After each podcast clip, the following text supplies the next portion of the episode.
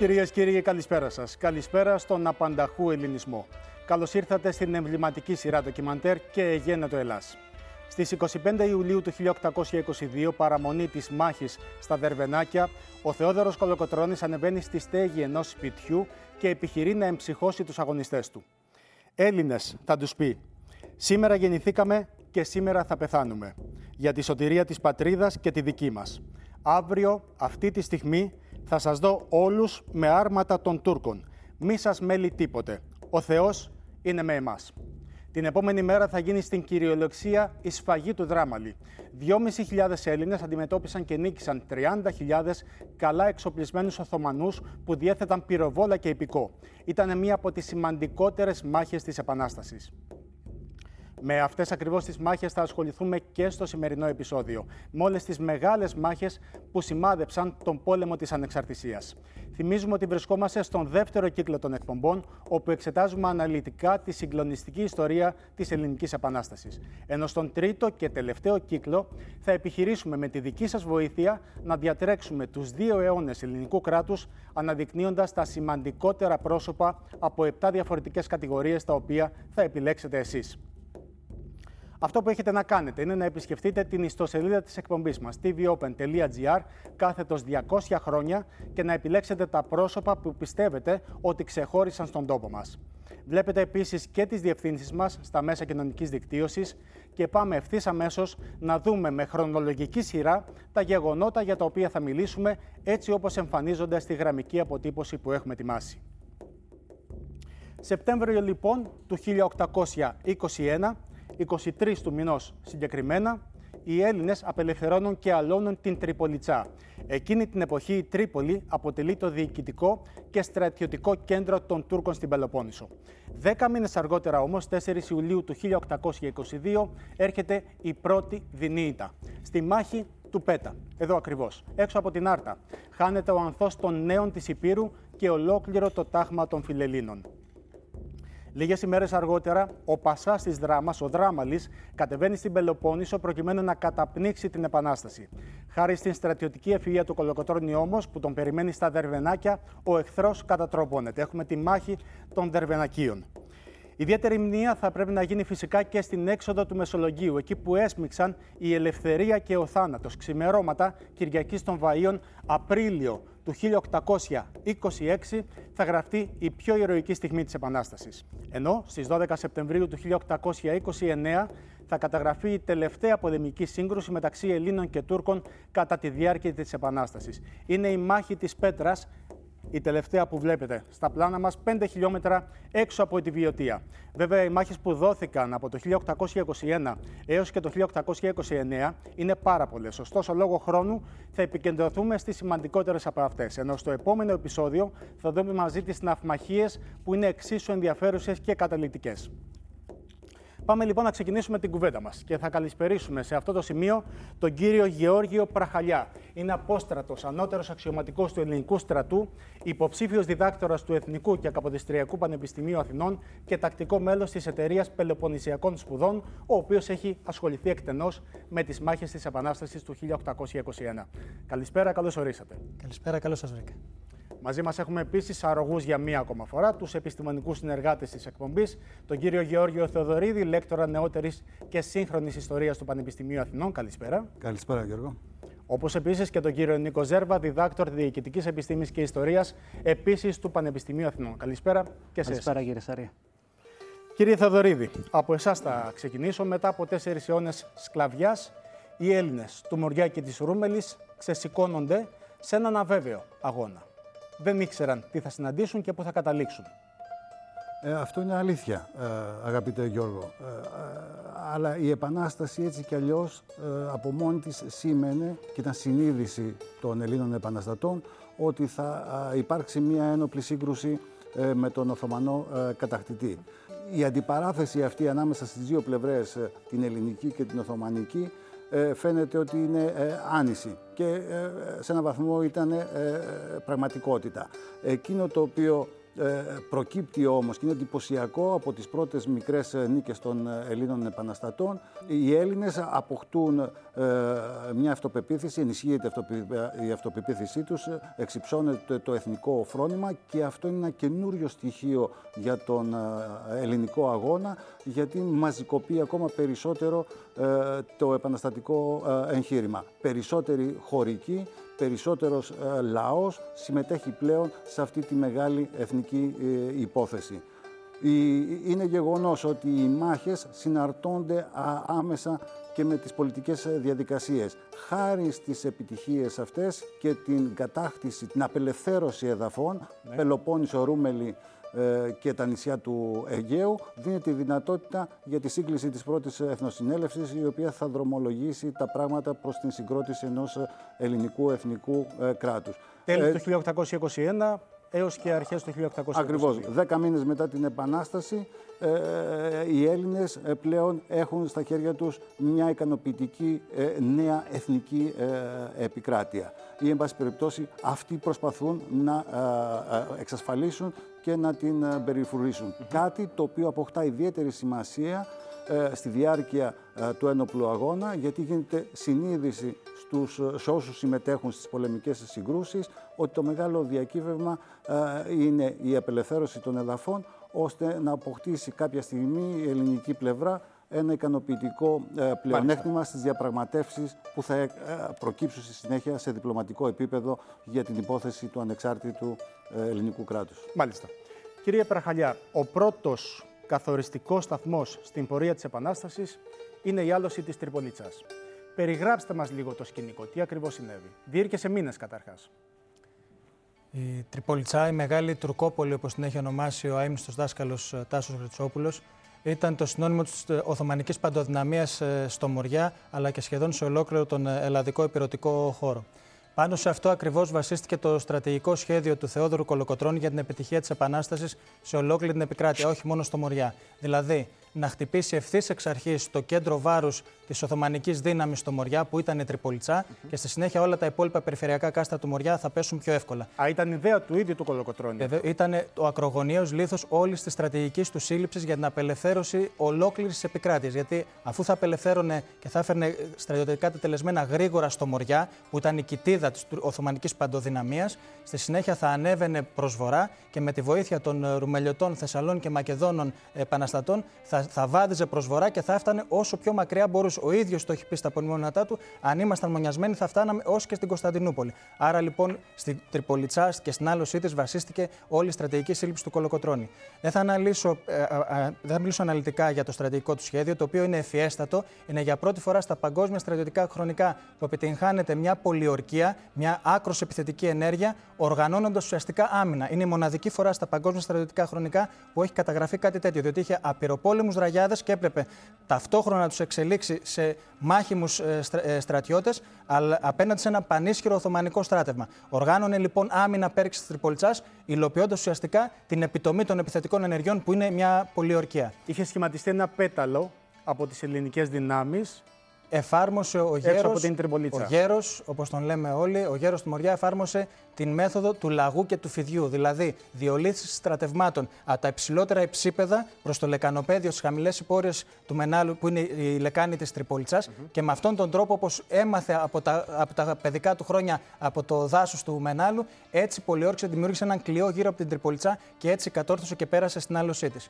Δεν είναι μόνο το συντριπτικό γεγονός που έφερε ένα ανεπανάληπτο στρατιωτικό τετελεσμένο, που είναι η κατάληψη, η άλωση της Τριπολιτσάς, είναι όλες οι πολιτικές διεργασίες που ξεκίνησαν πριν την πολιορκία, κατά τη διάρκεια της πολιορκίας αλλά και μετά την άλωση, που επέφεραν την ίδρυση και τη δημιουργία της Πελοποννησιακής Γερουσίας, πάνω την οποία έχει αναγνωριστεί πλέον ως η επίσημη απαρχή του νεότερου ελληνικού κράτους. Και σε αυτό ακριβώς συνίσταται και η έννοια της άλωσης αντί της απελευθέρωσης, και θα ήθελα να αναφερθώ αναλυτικά λίγο σε αυτό. Βάλτε μία τελεία, θα αναφερθείτε σε λίγο αναλυτικά, γιατί ανάμεσα στους οπλαρχηγούς που μετέχουν στην πολιορκία της Τριπολιτσάς είναι και ο Δημήτριος Πλαπούτας. Έχει ενδιαφέρον να ακούσουμε την άποψη του Κωνσταντίνου Πλαπούτα, ο οποίος είναι απόγονος του μεγάλου αγωνιστή και πρόεδρος του Ομίλου Απογόνων Αγωνιστών του 1821 και Ιστορικών Γενεών της Ελλάδος, ο οποίος μας μίλησε για τα όσα διαδραματίστηκαν στην Τρίπολη πριν από ακριβώς 200 χρόνια.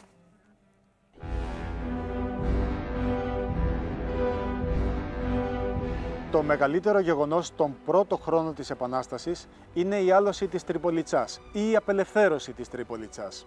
Ποια είναι η σημασία αυτού του γεγονότος για την έκβαση του αγώνα?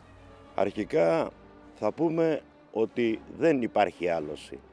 Υπάρχει απελευθέρωση της Τριπολιτσάς. Η Τριπολιτσά ήταν ελληνική και απελευθερώθηκε από τους Έλληνες. Η πόλη σε άλλο αφορά την Κωνσταντινούπολη.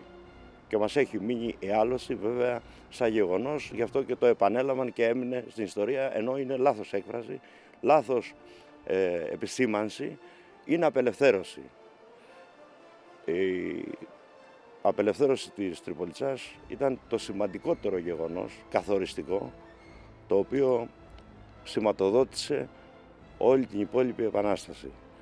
Όλες οι μάχες οι οποίες προηγήθηκαν είχαν σαν στόχο την απελευθέρωση της Τριπολιτσάς. Ήταν και το βασικό σχέδιο το οποίο είχε στο μυαλό του ο Κολοκοτρώνης και για το οποίο δεν επίθοντο οι υπόλοιποι οπλαρχηγοί. Υπήρξε στιγμή που ο Κολοκοτρώνης ήταν τελείως μόνος του. Όμως τελικά ομονόησαν και όλες οι μάχες οι οποίες προηγήθηκαν γύρω από την Τριπολιτσά, στα Δολιανά, στο Λεβίδι, η περίφημη μάχη του Βαλτετσίου, όπου εκεί ο Κολοκοτρώνης είπε όταν τελείωσε αυτή η μάχη, αυτή την μέρα η Ελλάδα δεν πρέπει να την ξεχάσει ποτέ, ανέβηκε σε μια πέτρα και είπε αυτό. Συνέτειναν όλα γύρω από την απελευθέρωση της Τρίπολης. Να καταλάβετε ότι ο Κόλλιας ο Πλαπούτας, ο πατέρας του στρατηγού, ο οποίος ήταν υπέργυρος σε ηλικία 90 χρονών, και ο οποίος έπασχε από ποδάγρα, ουρικό οξύ, τον μετέφεραν με ξυλοκρέβατο από του Παλούμπα, το χωριό μου, στην Τρίπολη και στην Απάνω Χρέπα, το βουνό που είναι έξω από την Τρίπολη, κοίταξε την περιοχή και τους είπε θα σκάψετε λαγούμια, θα σκάψετε γράνα, να την αποκλείσετε την Τρίπολη για να μπορέσετε να την καταλάβετε. Ο δε Δημητράκης Πλαπούτας μπήκε μέσα στην Τρίπολη και έπεισε τους Τουρκαλβανούς, οι οποίοι ήταν 4.000 περίπου, να φύγουν, να πάνε στη Βοστίτσα, από όπου θα έφευγαν για να πάνε στην πατρίδα τους. Και τους εγγυήθηκε ότι κατά τη διάρκεια της δεν θα τους πειράξουν καθόλου. Και έτσι και έγινε. Παρόλο ότι επιχείρησαν πολλές φορές να τους χτυπήσουν, τους προστάτευσε ο Πλαπούτας. Αυτό ήταν βασικό εγχείρημα για την κατάληψη της Τρίπολης. Μπαίνοντας οι Έλληνες στην Τρίπολη, κινήθηκαν εκδικητικά. Το ότι ο Πλαπούτας μπήκε στην Τρίπολη και έπεισε τους Τουρκαλβανούς να φύγουν, αυτό σημαίνει πάρα πολλά και ότι εγγυήθηκε και τη διαδρομή τους.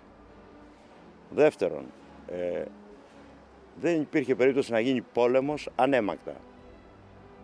Τώρα, κατά πόσον οι Έλληνες κινήθηκαν εκδικητικά είτε απελευθερωτικά, εγώ θα μείνω στη λέξη απελευθέρωση.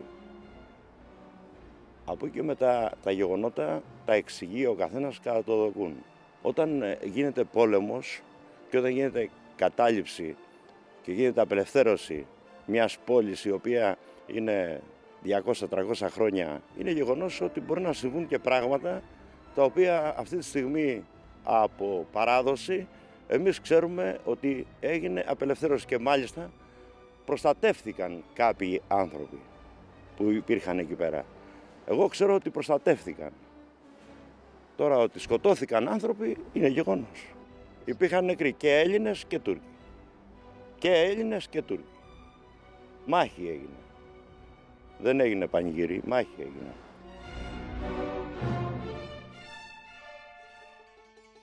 Κύριε Πραχαλιά, μείνουμε λίγο σε αυτό το τελευταίο. Όταν οι Έλληνες εισβάλλουν στην Τριπολιτσά, διώνουν την περιοχή, ακολουθούν σφαγές αμάχων. Σε έναν πόλεμο τα τυχαία γεγονότα μπορούν να καθορίσουν τα πάντα και η κατάληψη της Τριπολιτσάς οφείλονταν σε τυχαίο γεγονός τελικά. Εάν είχε υιοθετηθεί το σχέδιο διαπραγμάτευσης του Κολοκοτρώνη με τους Τούρκους διοικητές της πόλης, θα είχε γίνει κατά πάσα πιθανότητα ανέμακτα, διότι ο Κολοκοτρώνης ήθελε πρωτίστως τους θησαυρούς της Τριπολιτσάς. Αν τους είχε, αυτό το επέβαλε το καθήκον του και η οικονομία του πολέμου. Αν είχε τους θησαυρούς της Τριπολιτσάς, δεν θα συνάπταμε τα δάνεια με την Αγγλία. Με τον τρόπο όμως που έγινε η άλωση της πόλης, ήταν αδύνατο να συγκρατηθεί αυτός ο όχλος. Πρέπει να σκεφτούμε ότι μιλάμε για έναν λαό ο οποίος επί 4 αιώνες σφραγιάζονταν, βιάζονταν, τα παιδιά του τα έπαιρναν στα σκλαβοπάζαρα και τα πούλαγαν στο παιδομάζωμα. Λοιπόν, ήταν αδύνατο να συγκρατηθεί αυτός ο όχλος. Κατά συνέπεια, ουδής πρέπει να κάνει αναγωγή των γεγονότων που συνέβησαν κατά τη διάρκεια της άλωσης στα σημερινά δεδομένα και να κρίνει με τους όρους του διεθνούς δικαίου που ισχύει σήμερα. Πάντως είναι πολύ σημαντικό αυτό που λέτε. Οι θησαυροί ήταν τόσοι πολλοί μέσα στην Τριπολιτσά που θα μας αρκούσαν έτσι ώστε να κινηθούμε τα επόμενα χρόνια χωρίς δάνεια. Ο Κολοκοτρώνης ήταν έξαλλος με τον τρόπο που έπεσε η Τριπολιτσά, διότι έχασε τους θησαυρούς Τριπολιτσάς. Ως στρατιωτικός ηγέτης και ηθήνων νους όλης της πολιορκίας, ήθελε πρωτίστως τους θησαυρούς και γι' αυτό επέμενε πάρα πολύ στις διαπραγματεύσεις. Και απόδειξη ότι οι Τουρκαλβανοί έφυγαν με ειδική συμφωνία, με ειδική μπέσα, ενώ αν είχε τηρηθεί αυτή η συμφωνία, κατά πάσα πιθανότητα θα είχαμε παράδοση της πόλης και οι θησαυροί θα είχαν περάσει στα ελληνικά χέρια. Μάλιστα. Τέλη του 1821, λοιπόν, οι Έλληνες έχουν καταφέρει να κατακτήσουν το κέντρο της Πελοποννήσου αλλά και το μεγαλύτερο τμήμα της ευρύτερης περιοχής του Μοριά. Οι Οθωμανοί όμως, όπως είναι φυσικό, μετά τις απανωτές ήττες, αναζητούν τρόπους προκειμένου να καταπνίξουν την Ελληνική Επανάσταση. Κύριε Ζέρβα, ο λόγος σε εσάς. Κατεβαίνουν από την Ήπειρο έτσι ώστε να καταπνίξουν την Επανάσταση. Ναι, και σημείο σταθμό για την κάθοδό τους από την Ήπειρο αποτελεί η πτώση των δυνάμεων του Αλή Πασά στις αρχές του 1822. Μετά από εκείνο το γεγονός, όταν έχασε ιτήθηκε ο Αλή Πασάς, δύο μεγάλες στρατιές Οθωμανών κατηφορίζουν από την Ήπειρο προς την Πελοπόννησο για να την καταπνίξουν και έτσι μετατρέπεται ο πόλεμος των Ελλήνων επαναστατών από επιθετικός έως τότε σε αμυντικό. Η μια στρατιά ήταν οι δυνάμεις του Δράμαλη, η οποία ξεκίνησε από τη Λάρισα, πέρασε σχεδόν ατουφέκιστη από την Ανατολική Στερεά Ελλάδα, έφτασε στο Άργος και τελικά συνετρίβει στα Δερβενάκια. Θα εξετάσουμε και στη συνέχεια αναλυτικότερα περί αυτής της μάχης. Η άλλη ήταν κυρίως η στρατιά του Κιουταχή, η οποία κατηφόριζε από την Ήπειρο προς την Πελοπόννησο για να καταπνίξει την Ελληνική Επανάσταση. Αυτήν τους την κάθοδο τώρα, για τη συνέχιση της επιτυχούς πορείας του εθνικοπολελευθερωτικού αγώνα, όφυλαν να την αντιμετωπίσουν τα άτακτα στρατιωτικά σώματα της Δυτικής Χέρσου Ελλάδος, την πολιτική και διοικητική ηγεσία της οποίας είχε αναλάβει ήδη από το φθινόπωρο του 1821 ο Αλέξανδρος Μαυροκορδάτος. Ο Μαυροκορδάτος, επομένως, ήταν και εκείνος που ανέλαβε και την αμυντική οργάνωση της Δυτικής Στερεάς Ελλάδας. Για τη θωράκιση της τώρα τι έκανε. Αξιοποίησε καταρχάς τους κατατρεγμένους από τους Τουρκοαλβανούς σουλιώτες, τις ομάδες των σουλιωτών, μεταξύ των οποίων βρισκόταν και η ομάδα του Μάρκου Μπότσαρη, και από την άλλη αξιοποίησε και το τάγμα που σχηματίστηκε από 700 περίπου φιλέλληνες και πτανησίους κατά το ίδιο χρονικό διάστημα. Υποστηριστικά σε αυτές τις ομάδες θα δρούσαν και οι αρματολοί της ευρύτερης περιοχής της Δυτικής Ελλάδας, όπως ήταν για παράδειγμα ο Γιώργος Μπακόλας, η ομάδα του Γιώργου Μπακόλα, η οποία μαζί με τους άνδρες του Μακρυγιάννη, ήδη από το φθινόπωρο του 1821 είχαν κερδίσει στο πέτα της Σάρτας τους Οθωμανούς. Στο πέτα όμως έμελε το καλοκαίρι του 1822 να εξαχθεί και η μάχη των ανδρών του Μαυροκορδάτου εναντίον του Οθωμανικού στρατού για την αναχέτηση του Οθωμανικού στρατού. Εν τούτης όμως, σε αυτή τη μάχη, η επιμονή των Φιλελλήνων να παραταχθούν ως τακτικός στρατός και να μην αντιμετωπίσουν τις Οθωμανικές δυνάμεις με ανταρτοπόλεμο, όπως και το γεγονός ότι οι αρματολοί δεν συμμετείχαν και τόσο πολύ στη συγκεκριμένη μάχη, είχαν ως αποτέλεσμα τη συντριβή και την ήττα στη μάχη του Πέτα. Το θετικό στοιχείο όμως από αυτήν είναι ότι όσοι επέζησαν μετακινήθηκαν από τον Μαυροκορδάτο νοτιότερα, στο Μεσολόγγι, συνεισφέροντας στην επιτυχή απόκρουση της πρώτης πολιτείας της ένδοξης αυτής της πόλης. Μάλιστα. Κύριε Πραχαλιά, ο Μαυροκορδάτος γνώριζε από στρατηγική. Το ξέρουμε ως πολιτικό περισσότερο. Πάμε στην ουσία των προβλημάτων της Ελληνικής Επανάστασης. Ο Αλέξανδρος Μαυροκορδάτος θέλησε μετά την αδιαφυσβήτητη πολιτική του ικανότητα να διεκδικήσει και την στρατιωτική ουσιαστικά ηγεσία στην Επανάσταση. Το γράφει ξεκάθαρα ο Κόκκινος ότι ήθελε να διαγωνιστεί προς τον Υψηλάντη ως προς την αρχιστρατηγία και πίσω από τον Υψηλάντη ουσιαστικά προς τον Θεόδωρο Κολοκοτρώνη. Και εδώ έχουμε τη διαμάχη δύο διαφορετικών φιλοσοφιών. Θεόδωρος Κολοκοτρώνης ως στρατηγικός νους και άριστος γνώστης της πολεμικής τέχνης στην Ελλάδα εκείνης της εποχής, ήξερε τι πρέπει να κάνει και το απέδειξε στα Δερβενάκια. Ο Αλέξανδρος Μαυροκορδάτος, παρασυρώμενος και διαβλέποντας τον κίνδυνο ότι ο Κολοκοτρώνης θα δρέψει δάφνες στην πρώτη ευρείας κλίμακας αντεπίθεση των τουρκικών δυνάμεων μετά τη συντριπτική άλωση της Τριπολιτσάς, η οποία έγινε από δύο άξονες: ο ανατολικός που συνετρίβει στα Δερβενάκια και ο δυτικός που ουσιαστικά ήθελε να χτυπήσει το Μεσολόγγι και από εκεί να περάσει στην Πάτρα και να καταπνίξει το Μοριά, θέλησε από τη μεριά της δυτικής αντεπίθεσης των Τούρκων να αντιπαρατεθεί στρατηγικά προς την μέθοδο του Κολοκοτρώνη. Βάζοντας ως προπύργιο τα φιλελληνικά τάγματα, δηλαδή την ανάγκη ίδρυσης τακτικού στρατού και την ανάγκη επέμβασης των ξένων δυνάμεων. Αυτό υποκρύπτεται ουσιαστικά πίσω από τη στρατηγική σύλληψη του Μαυροκορδάτου. Κατάλαβα τι λέτε. Και ήταν συντριπτικά αποτυχημένο και αποδείχθη στην αποτυχία του ΠΕΤΑ. Από την άλλη πλευρά, στα Δερβενάκια, ο Θεόδωρος Κολοκοτρώνης ήξερε ότι έπρεπε. Θα πάμε στα Δερβενάκια αμέσως μετά. Καθώς βρισκόμαστε στο σημείο που έχουμε υποστεί δεινή στο ΠΕΤΑ. Και η Δυτική Ελλάδα φαίνεται χαμένη. Το τι θα επακολουθήσει θα το δούμε αμέσως μετά το διαφημιστικό διάλειμμα.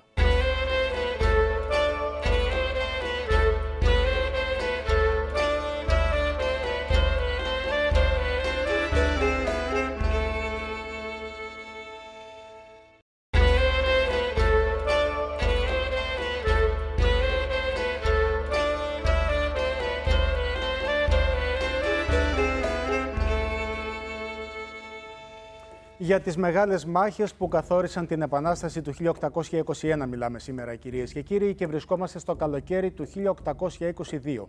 Εκείνη την εποχή ξεκινάει η μεγάλης κλίμακας εκστρατεία του Δράμαλη. Κατεβαίνει με 30.000 Τούρκους από τη Λάρισα στην Πελοπόννησο, προκειμένου να καταπνίξει τον αγώνα των Ελλήνων. Κύριε Ζέρβα, τι γίνεται εκεί? Κατεβαίνει χωρίς αντίσταση και φτάνει μέχρι και την Κόρινθο.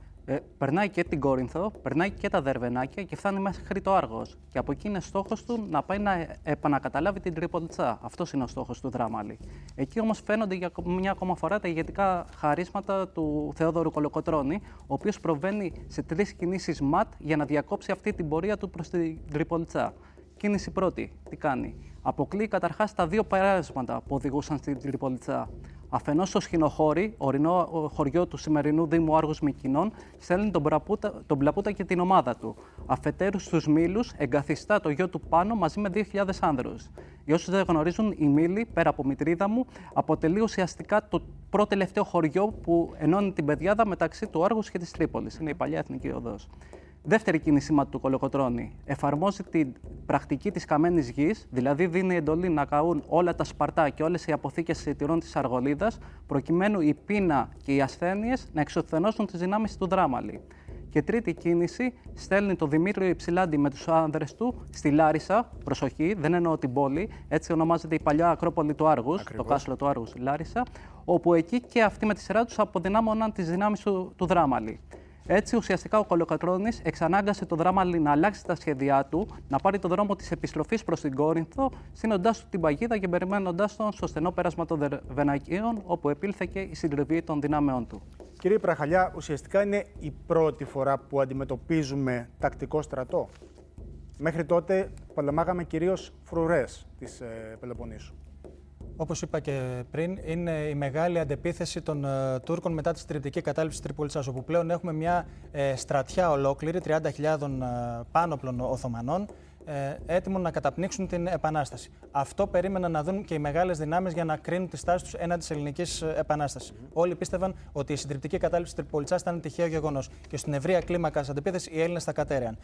Όντως, όλοι κατέρευσαν. Μόνο ο ατρόμητος στρατηγός, ο γέρος, παρέμεινε όρθιος και ψύχρεμος και περίμενε τον Δράμαλη στην Πελοπόννησο, που έκανε εφελκισμό των τουρκικών δυνάμεων μέσα στο εσωτερικό της αργολικής πεδιάδας, εφάρμοσε την τακτική της καμένης γης και με κατάλληλες κινήσεις, αποκόπτοντας όλες τις διόδους και αποφράζοντας όλες τις στρατιωτικές διαβάσεις, κατόρθωσε, τον μάντρωσε, όπως λέμε κατά το κοινός λεγόμενο στο Μοριά, και εκεί μέσα τον πετσόκοψε. Το σημαντικό όμως δεν είναι απλώς η συντριβή του Δράμαλη, είναι και ο τρόπος με τον οποίο επήλθε. Διότι οι περισσότεροι Έλληνες καπεταναίοι παράτησαν για άλλη μια φορά μονάχο τον Κολοκοτρώνη και στάθηκε στα Δερβενάκια με μόλις 2.500 άνδρες. Αν ο Κολοκοτρώνης είχε τουλάχιστον 5.000 άνδρες εκεί, θα είχε στην κυριολεξία καταστρέψει το σύνολο της στρατείας του Δράμαλη. Παρ' όλα αυτά, η καταστροφή της στρατείας του Δράμαλη, η νύλα του Δράμαλη όπως λέγεται, συγκαταλέγεται ανάμεσα στις 5 κορυφαίες καταστροφές στρατιών στην παγκόσμια στρατιωτική ιστορία, και αν αναλογιστούμε τα μέσα και τα γεγονότα της εποχής, είναι ακόμα σημαντικότερο.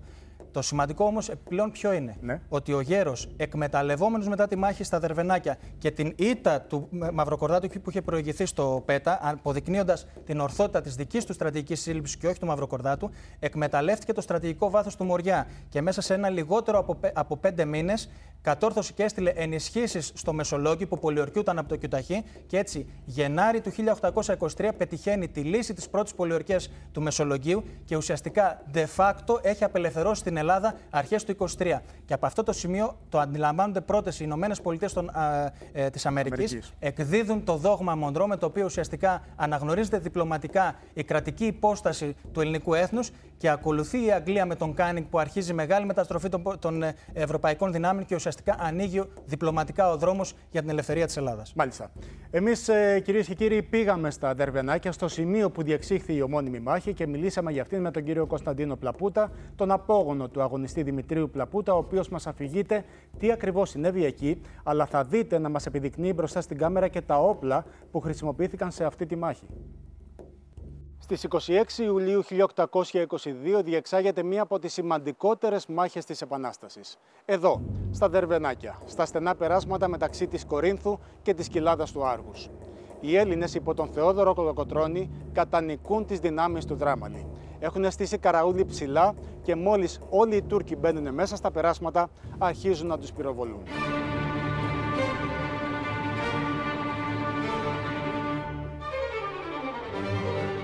Η στρατιά του Δράμαλη κατεβαίνει στην Πελοπόννησο.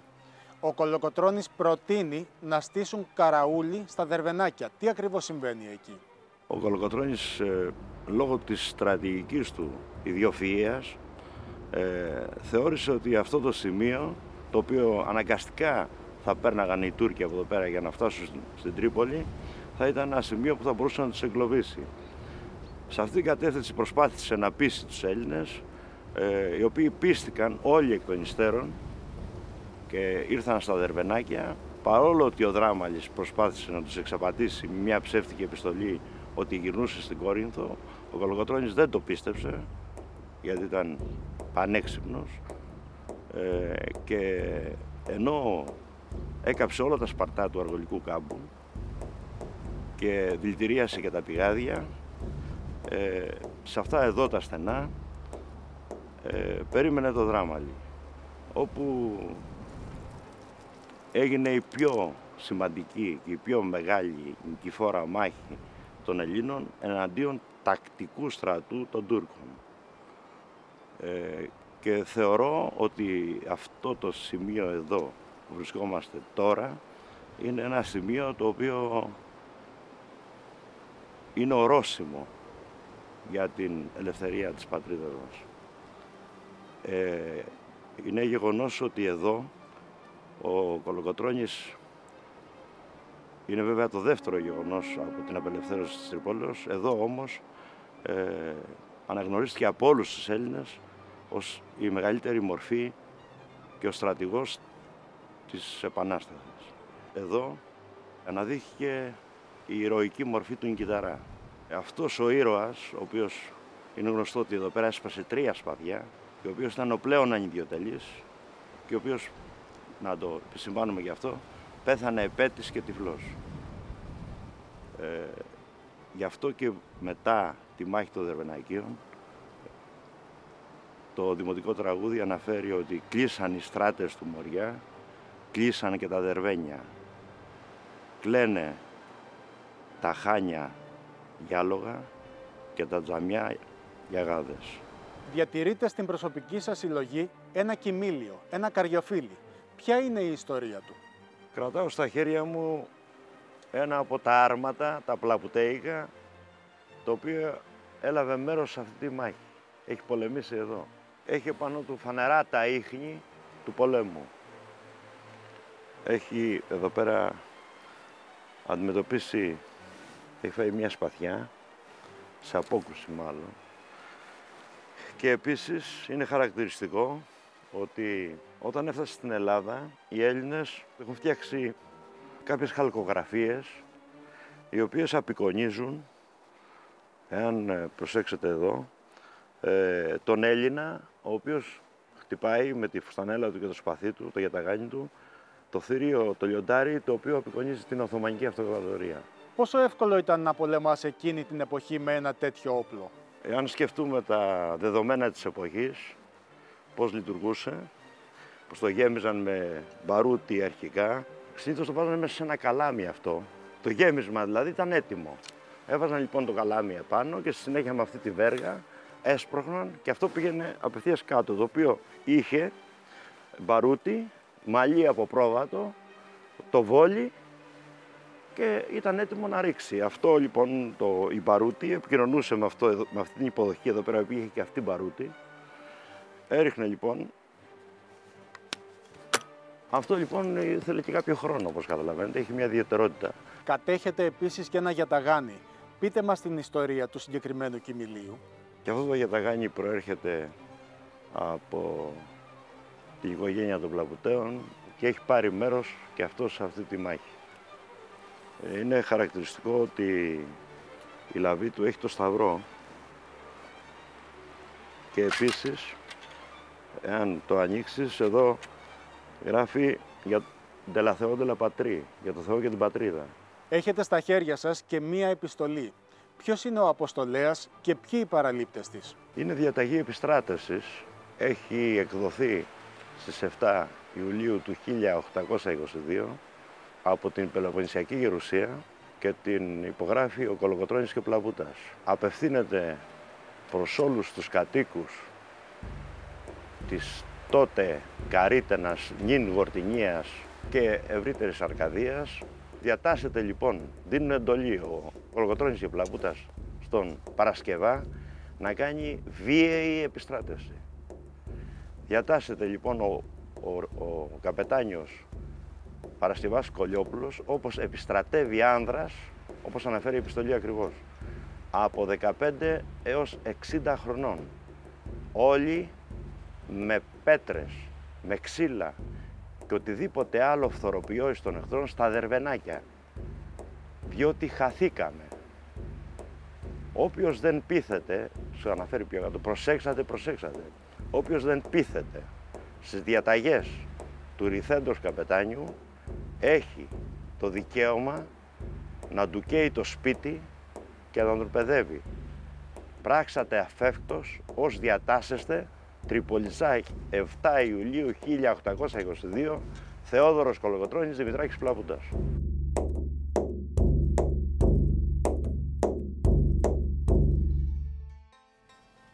Και από τα Δερβενάκια πάμε στην λαμπρότερη στιγμή της Επανάστασης, τη στιγμή που εξύψωσε τα ζώπηρα του έθνους μας, στην έξοδο του Μεσολογγίου. Κύριε Πραχαλιά, τι ακριβώς συνέβη εκεί? Την απάντηση την έδωσε ο ίδιος ο Ρανζικότσικας όταν τους ζήτησαν να παραδώσει το Μεσολόγγι και είπε ότι τα κλειδιά του Μεσολογγίου κρέμονται στις μπούκες των κανονιών. Όποιος θέλει, ας σκοπιάσει να τα πάρει. Αυτή είναι η διαρκής απάντηση του ελληνισμού από την εποχή του Λεωνίδα, την εποχή του Μεσολογγίου μέχρι και σήμερα. Και ακριβώς αυτό έκαναν οι Μεσολογγίτες. Σημειωτέων ότι υπήρχε ένας εμφύλιος πόλεμος που είχε καταστρέψει ουσιαστικά τα σωθικά της Επανάστασης. Το Μεσολόγγι θα κράταγε, αλλά είχε αποδυναμώσει τόσο πολύ την αμυντική ισχύ όλης της Επανάστασης ο εμφύλιος πόλεμος και είχε αποδυναμωθεί η άμυνα του Μεσολογγιού. Χωρίζεται σε δύο φάσεις η πολιορκία, πρώτη από τον Απρίλη του 25 μέχρι το 12 Δεκεμβρίου και η δεύτερη φάση από όταν ήρθε και ο Ιμπραήμ από τα Χριστούγεννα του 1825 μέχρι και τον Απρίλη του 26 που τελικά έπεσε το Μεσολόγγι. Δεν είναι τα γεγονότα τα οποία προηγήθηκαν τις πτώσεις του Μεσολογγίου. Δεν είναι η δραματική κατάσταση της πολιορκίας όπου οι Μεσολογγίτες αντέταξαν σφοδρή και στεναρή άμυνα σε απέναντι στους δύο κορυφαίους Ασιάτες στρατηγούς της εποχής, τον Κιουταχή και τον Ιμπραήμ απ' την άλλη. Ακόμα και όταν ενώθηκαν οι δύο στρατιές του Κιουταχή και του Ιμπραήμ, πάλι δεν μπόρεσαν να πάρουν, το Μεσολόγγι. Το Μεσολόγγι έπεσε από την πείνα. Και γιατί έπεσε από την πείνα? Διότι ο ελληνικός εμφύλιος είχε φθείρει τόσο πολύ τις ελληνικές δυνάμεις που δεν μπορούσαν να το ανεφοδιάσουν, δεν μερίμνησαν οι Έλληνες να μεριμνήσουν για τον ανεφοδιασμό του Μεσολογγίου και ήρθε η συντριπτική πτώση με την μνημιώδη έξοδο των Μεσολογγιτών. Το σημαντικότερο είναι ότι αυτή η συντριβή, αυτή η σφαγή που έγινε στο Μεσολόγγι λειτουργήσε τόσο συντριπτικά στο θυμικό των επαναστατών και ολόκληρου του ελληνισμού, που εξύψωσε τόσο πολύ τους στρατιωτικούς έναντι της πτέρυγας των πολιτικών και επακολούθητα τα απόνερα δηλαδή του Μεσολογγίου ισχυροποίησαν τρομερά και τον Καραϊσκάκη και τον Κολοκοτρώνη και επακολουθεί στη συνέχεια η μεγάλη εκστρατεία του Καραϊσκάκη στην Ρούμελη αλλά και το έπος του Κολοκοτρώνη εναντίον του Ιμπραήμ στο Μοριά. Κατανοητό. Η εκπομπή «Και Εγένετο Ελλάς» βρέθηκε στο Μεσολόγγι και βρήκε τον κύριο Γιάννη Μακρύ, τον απόγονο του σπουδαίου οπλαρχηγού Δημητρίου Μακρύ, που οδήγησε τη μία από τις τρεις φάλαγγες των πολιορκημένων στη μεγαλειώδη έξοδο. Επίσης, μας μιλάει ο δήμαρχος της Ιεράς Πόλης του Μεσολογγίου, ο κύριος Κωνσταντίνος Λύρος, για το μήνυμα που εκπέμπει η έξοδος του 1826 στις μέρες μας.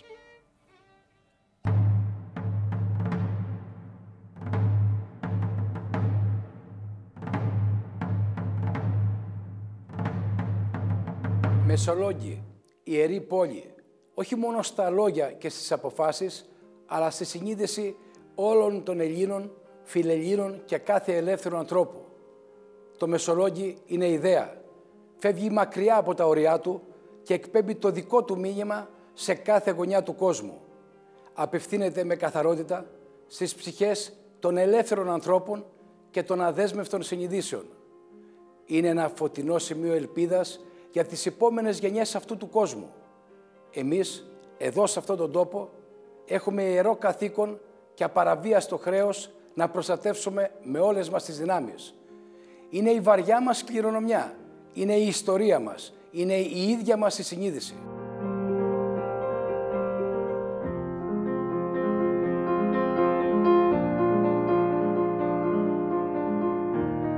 Στο πολύπαθο Μεσολόγγι θα γραφτεί η πιο ηρωική στιγμή της Επανάστασης. Οι τουρκοαιγυπτιακές δυνάμεις έχουν αποκλείσει την πόλη, ωστόσο οι κάτοικοι δεν παραδίδονται. Αντιστέκονται με στένος τόσο στην πείνα όσο και στον εχθρό. Επιλέγουν την έξοδο, βράδυ της 10ης Απριλίου του 1826. Ο εθνικός μας ποιητής, ο Διονύσιος Σολωμός, θα γράψει ότι τα μάτια μου δεν είδαν τόπο ενδοξότερον από τούτο εδώ το αλωνάκι. Το Μεσολόγγι από την αρχή του αγώνα έμεινε άπαρτο μέχρι τη νύχτα της εξόδου. Από τις αρχές του 1826 το Μεσολόγγι χάνει κάθε επαφή με τον έξω κόσμο. Ποια είναι η κατάσταση που επικρατεί εντός των τυχών?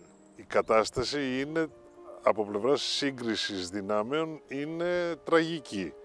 Απ' έξω υπάρχει ένας μεγάλος στρατός, ετοιμοπόλεμος, έμπειροπόλεμος, οργανωμένος, με τακτική τροφοδοσία, με άφθονα πυρομαχικά και μέσα υπάρχει μια μικρή φρουρά, η οποία όμως λέμε ότι είναι σε καλή κατάσταση διότι το ηθικό της είναι πάρα πολύ καλό. Οι συνεχείς νίκες της φρουράς του Μεσολογγίου επί των πολιορκητών δημιουργεί ένα εξαιρετικό φρόνημα για τους Έλληνες μαχητές και ταυτόχρονα σιγά σιγά αρχίζει και απογοητεύει τον Κιουταχή, ο οποίος ήταν ένας πολύ ικανός και πολύ έμπειρος στρατηγός. Γιατί οι πολιορκημένοι δεν σταμάτησαν να κάνουν γιουρούσια. Κάναν νυχτερινές εφόδους στις γραμμές του εχθρού και κυριολεκτικά τον κατέσφαζαν. Βγαίναν τη νύχτα από μυστικά περάσματα του τείχους και χτυπούσαν τον εχθρό καταδρομικά και ξανά φεύγαν. Όταν ο Κιουταχής συνειδητοποίησε ότι δεν μπορεί να πάρει το Μεσολόγγι, υποχρεώθηκε να ζητήσει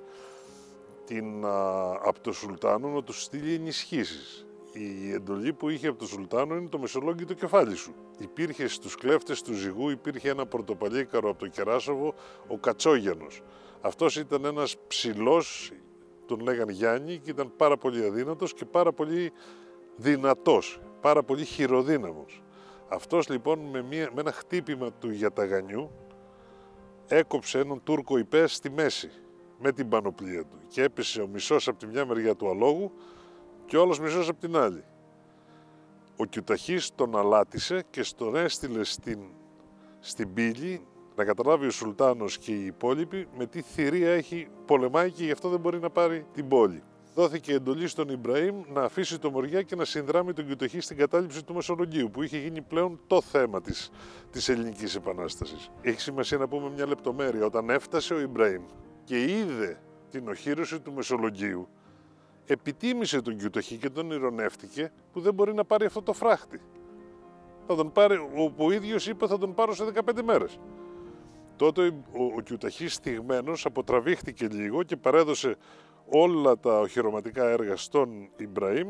Αφού έφαγε τα μούτρα του και ο Ιμπραήμ, τότε συνεννοήθηκαν οι δύο Οθωμανοί πολέμαρχοι και άρχισαν να ενεργούν από κοινού.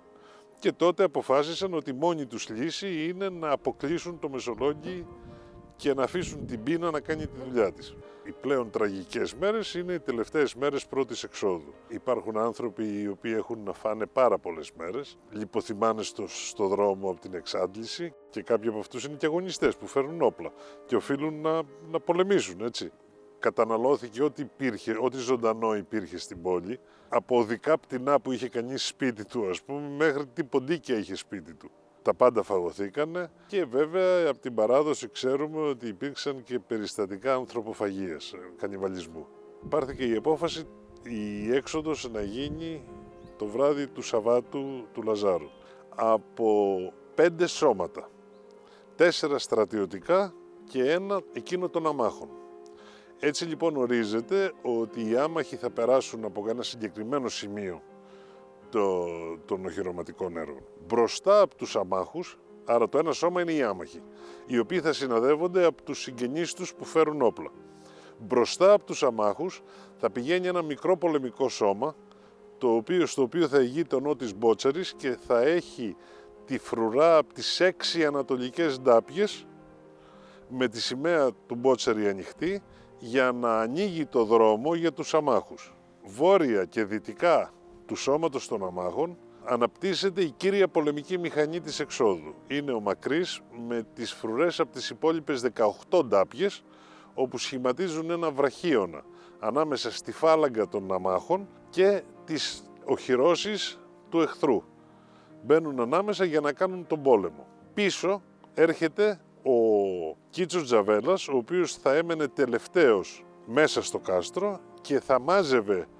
Σε κάθε ντάπια θα μέναν 2-3 να του φεκάνε μέχρι τέλους για να μην καταλάβει ο εχθρός ότι έμεινε αφύλακτο το κάστρο και μπήκε κατευθείαν και τους χτυπήσει από πίσω. Αυτούς θα τους μάζευε στο τέλος ο Κίτσος, θα σχημάτιζε ένα σώμα γύρω στα 300 άτομα που θα ήταν η οπισθοφυλακή και θα πήγαινε πίσω από τους αμάχους. Και ο Χριστόδρος Χατζιπέτρου, ο φρούραρχος της Κλείσοβας, με τους άντρες από τη φρουρά της Κλείσοβας, συνολικά γύρω στα 120 του φέκια όλοι μαζί, είχαν πάρει διαταγή να βγουν με βάρκες στο γυαλό και όταν δοθεί το σύνθημα να κινήσουν και αυτοί προς τον Άγιο Σημειό που ήταν το σημείο συνάντησης. Κάποιοι λένε ότι το σχέδιο της εξόδου ενδεχομένως προδόθηκε από κάποιον βούλγαρο αιχμάλωτο του Ανδρέα Ίσκου. Το σχέδιο είναι βέβαιο ότι προδόθηκε. Για το Βούλγαρο υποστηρίζεται, για ένα ψυχοπαίδι υποστηρίζεται, για κάποιες οικογένειες που πιαστήκανε γιατί προσπαθήσαν να φύγουν πριν την έξοδο δια θαλάσσης από το Μεσολόγγι, να φύγουν με βάρκες μέσα από τη Λιμνοθάλασσα, αλλά πιαστήκαν από τους Τούρκους διότι είχε πέσει και το βασιλάδι και η περιοχή ελεγχόταν στενά από τους Τούρκους. Ποιο είναι το μήνυμα που εξέπεμπε η έξοδος του Μεσολογγίου? Το μήνυμα που εξέπεμψε το Μεσολόγγι ήταν ότι τελεσίδικα πλέον Έλληνες και Οθωμανοί δεν μπορούσαν να συνυπάρξουν.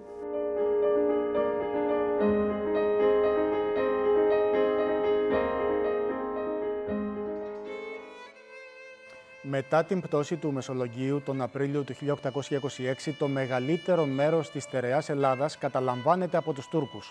Τη συνέχεια θα τη δούμε αμέσως μετά τη μικρή ανάπαυλα για διαφημίσεις.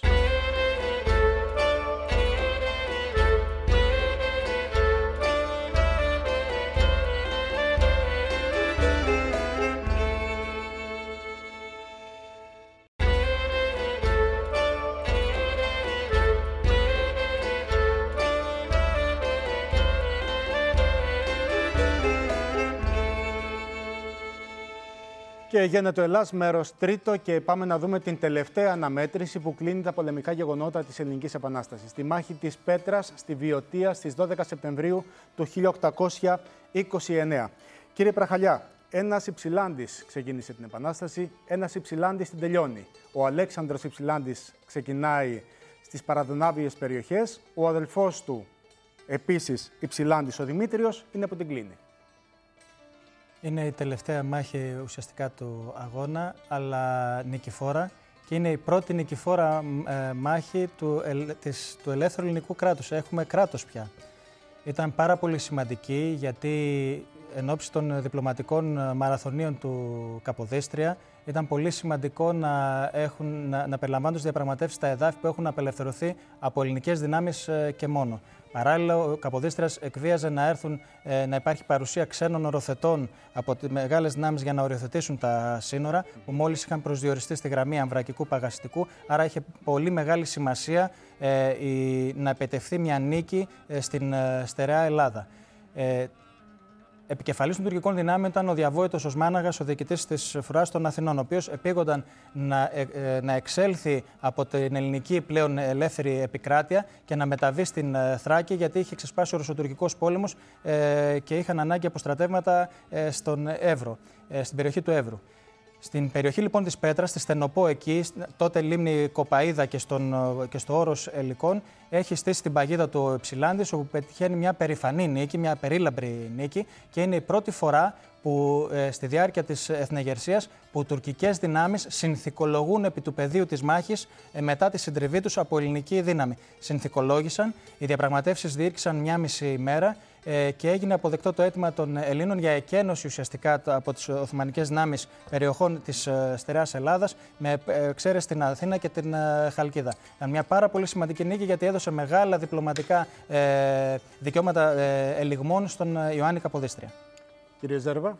Ναι, όπως τόνισε και ο κύριος Πραχαλιάς, ουσιαστικά εντάχθηκε αυτή η μάχη γενικότερα στην ηθική διπλωματική προσπάθεια που ακολουθούσε από την άναρξη της θητείας του ο Ιωάννης Καποδίστριας, από τις αρχές δηλαδή του 1828. Μάλιστα. Θα ευχαριστήσουμε πάρα πολύ τον κύριο Πραχαλιά. Να πούμε ότι είστε απόγονος του Παπαδημήτρη Σταυρόπουλου, που όρκησε τον Κολοκοτρώνη ως αρχιστράτηγο. Πείτε μας δύο κουβέντες πριν κλείσουμε. Ο Παπαδημήτρης όρξε τον Κολοκοτρώνη αρχιστράτηγο στην Παναγιά στο Χρυσοβίτσι και τον ακολούθησε ως πνευματικός του, αλλά και ως μέρος της προσωπικής του σωματοφυλακής σε όλες τις μάχες του αγώνα. Παραμονή της μάχης στα Δερβενάκια, ο Κολοκοτρώνης υπαγόρευσε τη διαθήκη του στον Παπαδημήτρη. Για την επόμενη μέρα, ο Κολοκοτρώνης, ανήμερα της Αγιαπαρασκευής που έγινε η μάχη, κατέβαινε αποφασισμένος να νικήσει ή να πεθάνει. Μάλιστα. Ευχαριστούμε επίσης πάρα πολύ τον κύριο Θεοδωρίδη που ήταν σήμερα μαζί μας. Ευχαριστούμε πάρα πολύ. Και εγώ ευχαριστώ. Όπως επίσης και τον κύριο Ζέρβα. Ευχαριστούμε επίσης πάρα πολύ. Ευχαριστούμε όμως, κυρίες και κύριοι, κυρίως εσάς. Όπως διαπιστώσατε, για την ελευθερία μας χύθηκε πολύ αίμα. Είναι καταφανές ότι ο πολυετής αγώνας που έδωσαν οι πρόγονοί μας αποτελεί μια σειρά από παράτολμες πράξεις. Να πούμε ότι στην επόμενη εκπομπή μας θα μιλήσουμε για τις ναυμαχίες της Επανάστασης και τους θρυλικούς καπεταναίους. Και τα υπόλοιπα στην επόμενη εκπομπή. Να είστε όλες και όλοι καλά. Καλή σας νύχτα.